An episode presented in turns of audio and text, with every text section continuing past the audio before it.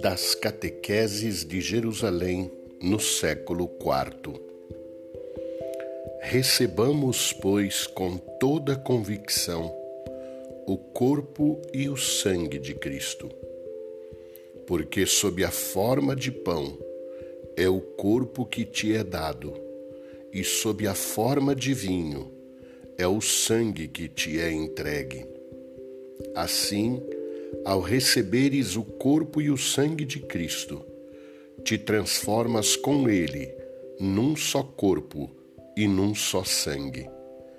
Deste modo, tendo assimilado em nossos membros o seu corpo e o seu sangue, tornamo-nos portadores de Cristo. Tornamo-nos, como diz São Pedro, participantes da natureza divina.